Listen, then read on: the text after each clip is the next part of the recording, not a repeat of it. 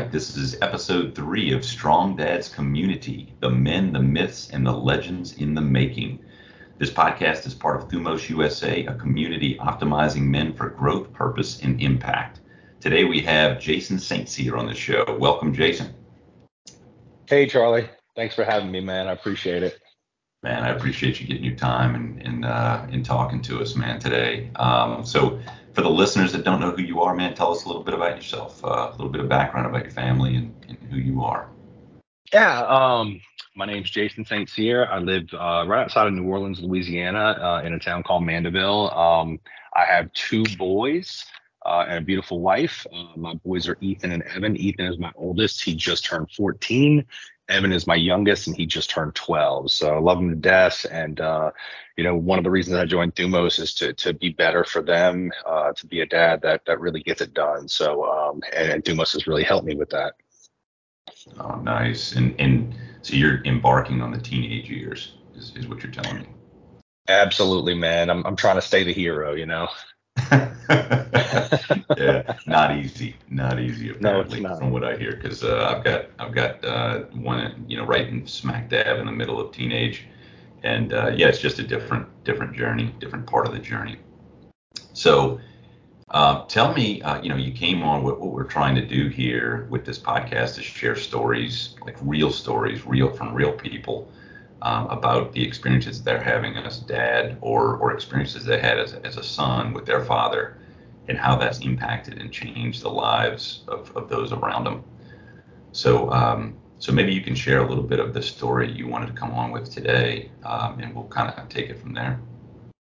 Yeah, Charlie. Um, you know, again, I, I joined Thumos community um, for for several reasons. You know, to, for self development, but but a lot of that uh, ties into being a better husband, a better father, and just a, you know a better a better person for your community. But um, really one of the, the dramatic effects it had on me is my willingness to just really step up and be a role model as a dad and try to stay the hero you know that's not always easy. Your kids uh, they get older and they start seeing you differently and, and you really got to step up your game if you're if you're going to stay the hero. So uh, so far i think I've, I've done a pretty good job of that but um you know when i went on my first Thumos weekend and I really stepped into that role.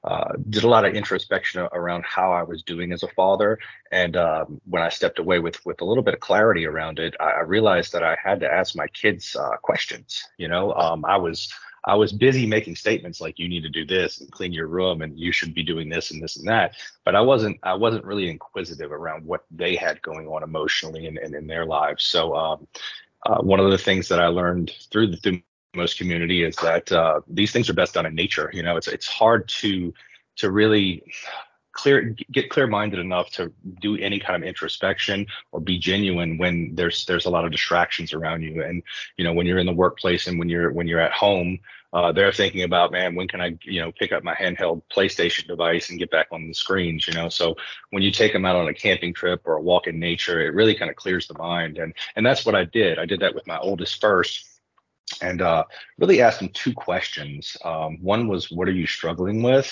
Um, and and for for him, it was confidence. You know, he, he couldn't really find his legs. He was uh, uh, had a lot of uh, self doubt, and I, am not sure if that was my fault. You know, in the upbringing. And uh, but at the time, I was I was determined that if that was something, that I was going to make that right.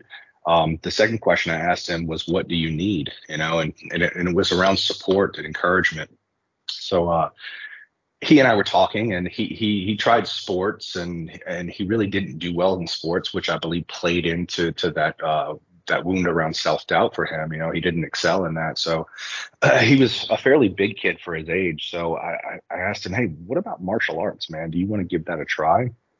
And uh, he was very uh, shy at the time, and um, but but he agreed to it, and he said, Dad, if you think it's the right thing to do, I'll give it a shot.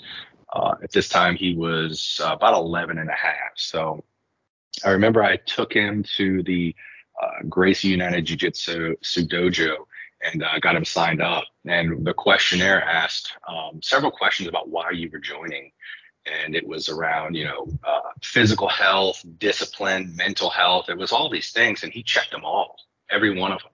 And I don't remember all of them, but there were probably 10 reasons for, for, uh, for joining jujitsu that they asked the child. and I just signed my name to it, you know, in the waiver and everything. But um, I, you know, I wasn't sure that he would get all those things. It, it seemed like a, a whole lot um, coming, a whole lot that they could offer, but I, I, you know, I didn't know what to expect. So um, we left. I had just signed him up that first time, and he really didn't get down on the mat with anybody. But I remember we came back the second time, and uh, they were little boys and little girls. And uh, you know it was a junior class and he was grappling around on the mat and he was instantly good right out of the gate because of his size. He's never been really coordinated but um but his size gave him an advantage out there. But there was uh so so he was a white belt of course just starting and he did pretty well against all the other white belts. And then they kind of stepped him up to gray belts and he was doing good against the gray belts so they put him up against a girl who was uh, a yellow belt, right? That's the next belt up for them. And her name was Zoe. And there were two Zoes in the class, man, which ultimately the two Zoes became his nemesis because they were very rough and tough girls. They would throw him around. but uh, the, the first time he fought a Zoe, uh, first time he grappled with a, with a Zoe, man, she manhandled him. I mean, or woman handled him, I should say. I mean, did, did she was really aggressive and really skilled, so very technical on the mat, and he cried. You know, and, and it wasn't because he was physically hurt; it was because his feelings were hurt, and you know there was a confidence thing in there. He didn't he didn't like to be, uh, especially after winning against the white belts and the gray belts he didn't like to to lose and especially in front of other kids right so um so that continued and you know he he kept fighting the zoes you know and and, at times when i dropped him off at jiu-jitsu i remember uh, i was like i would ask him like how'd you do? And he's like i did pretty good dad. And i was like did you fight a zoe though? And he's like no i didn't fight a zoe right? So they became like the two zoes became his nemesis right? So um he he continued to fight. And and, and as you know because i know you have a history with martial arts uh w- you know when you when you spar against someone who's at a greater level than you that's the best way to grow. So uh he kept going up against the zoes and uh, and he kept improving. So his his technique improved and his confidence improved, and uh, you know he still cried for about you know I would say a good two to three months in, if if he got thrown down or if he got really hurt, you know, he had braces at the time, and he, you know, if he got hit in the lip, I ended up buying a, a mouth guard, but um, he would uh he'd come out and be like, Dad, I, I submitted Zoe. And I'm like, oh my mm-hmm. gosh. And uh, you know, I could see this confidence building in him, and and we could tell at home. Uh, you know, he was he was more prone to cleaning his room and keeping things tidy around him. And uh, he's always been my yes sir kid. Um, you know, if I tell him, hey, hey, buddy, I need you to clean the bathroom today, it's yes sir. You know, and, and my youngest has not been like that. But um, but he really started to take pride in the job that he did. So I, I, mm-hmm. saw that as a result of of, of this uh, new new experience he was getting through martial arts, and uh, I'll never forget. You know, fast forward a couple years, he he was in it for about two and a half years, and then he took a break, and he just recently joined back. Uh, in fact, he's he's two classes in since joining back. Um, and Zoe's still there, by the way. So he's uh, she has. but um, but I remember asking him one day, like, "Hey, did you fight a Zoe?" And he's like, "Dad, the Zoes are easy now." And and I was so I was so proud of him, you know, and I, I still went as, as often as I could to watch him go through class. And the class is a lot of jumping jacks and push-ups and things like that. And then they work through techniques, and then they do the sparring at the end. And I would always at least try to show up for the sparring so I could kind of be there for him. And he would look up at me and you know look for my approval, and, and I was always proud of him. Uh, there were other dads out there, man, um, that were doing the coaching for the coaches, right? And and that was always interesting uh, to see because you know the one there would be that one dad that's shouting at them while they're on the mat like do this do this do this and I, I, really don't think that was very productive for the kids you know over time i got to see that so i would just be quiet man and let him do his thing and you know when he when he did something well and he looked up at me i would give him a thumbs up and uh, and you know if he if he uh, if he didn't do well, then I'd say, hey man, you you tried hard. I'm proud of you. You know, you got out there and you did your best. You gave it your all. And then there was those times where he didn't give it his all. You know, whether he was tired or or something like that, where I had to come in and say, hey man, did, you didn't really give it your best today, right? Well, what's going on? You know, we we'd explore that a little bit and find out that you know he didn't sleep good the, the last night, and then I got to talk to him about you know the importance of getting rest and not staying up too late and things like that. But uh, but I'll never forget. I asked him later on down the road. Now we're years into jujitsu, and I'm like, hey, hey, bud, did you fight a Zoe today? He's like, Dad, Zoe's my girlfriend. wow. So it, went from uh, initially not being able to handle Zoe to Zoe is easy to Zoe is my girlfriend.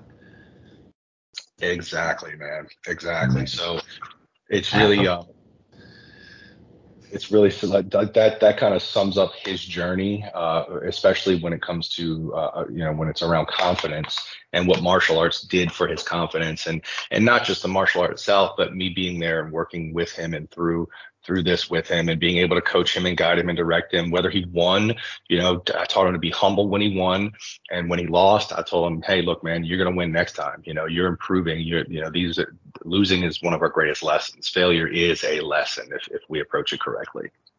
You know, you talk about being inquisitive, like so. It sounded like you you be, you had learned that from the first Thumos weekend about uh, being inquisitive with your kids and you just described a story about your son transforming from low self-esteem to very confident. And you, I mean, you just said a whole bunch, and I guess I just wanted to peel back. When you talk about being inquisitive, uh, there was a moment, or there was, there was. It sounds like there was a time when he was really vulnerable, and he would come back after a lesson, and, and he was failing. What were the conversations like with him at that moment when he was failing? Oh man, let's see. Um, you know, I, I basically asked him how he felt around fa- uh, around failing, and you know why he was so impacted with it, especially when those tears came. And you know, he he would say things like, "You know, Dad, everybody was watching me," you know, and and and I had to, I really had to talk to him around the team element, right? So I, said, you know, at the, at this dojo, at this jujitsu, on the mat, everybody's on your team, man. They all want to help you grow. Nobody's judging you, and it, and there really was that element of that community there. So, um, you know, I, I think that often as parents, we we we send a lot of statements in our kids' direction. Do this. This is what you should be. And then my my ultimate unfavorite one is I love you, but you need to. Right? I love you, but should be completely deleted from our, our vocabulary. But I think you know we learn when we ask questions. We don't learn anything when, when we're when we're sending off statements. It's if you want to learn about your kids, you know, I, I tell I tell some of the guys in our men's group because we're all there to be better dads, right? I said, mm-hmm. man, if you want to be a better dad, why not ask your child, how can I be a better dad? Because what you're going to get is the answer, and you're going to get you what you have to work on. wow. Yes. Yes. Uh, man, it, it seems so simple.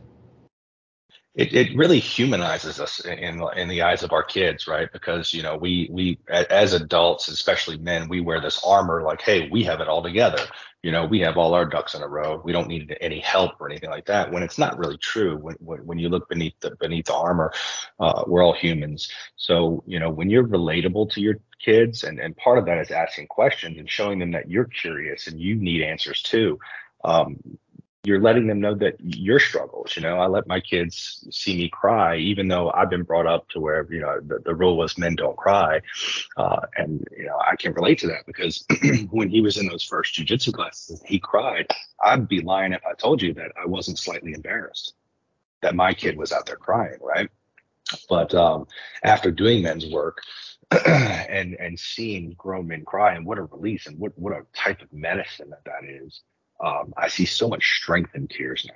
It's it's necessary to, to to manage your tears and to be able to to emote like that, and that's something that uh, that many young men are not raised to understand. Do you think that he knows that now? Absolutely.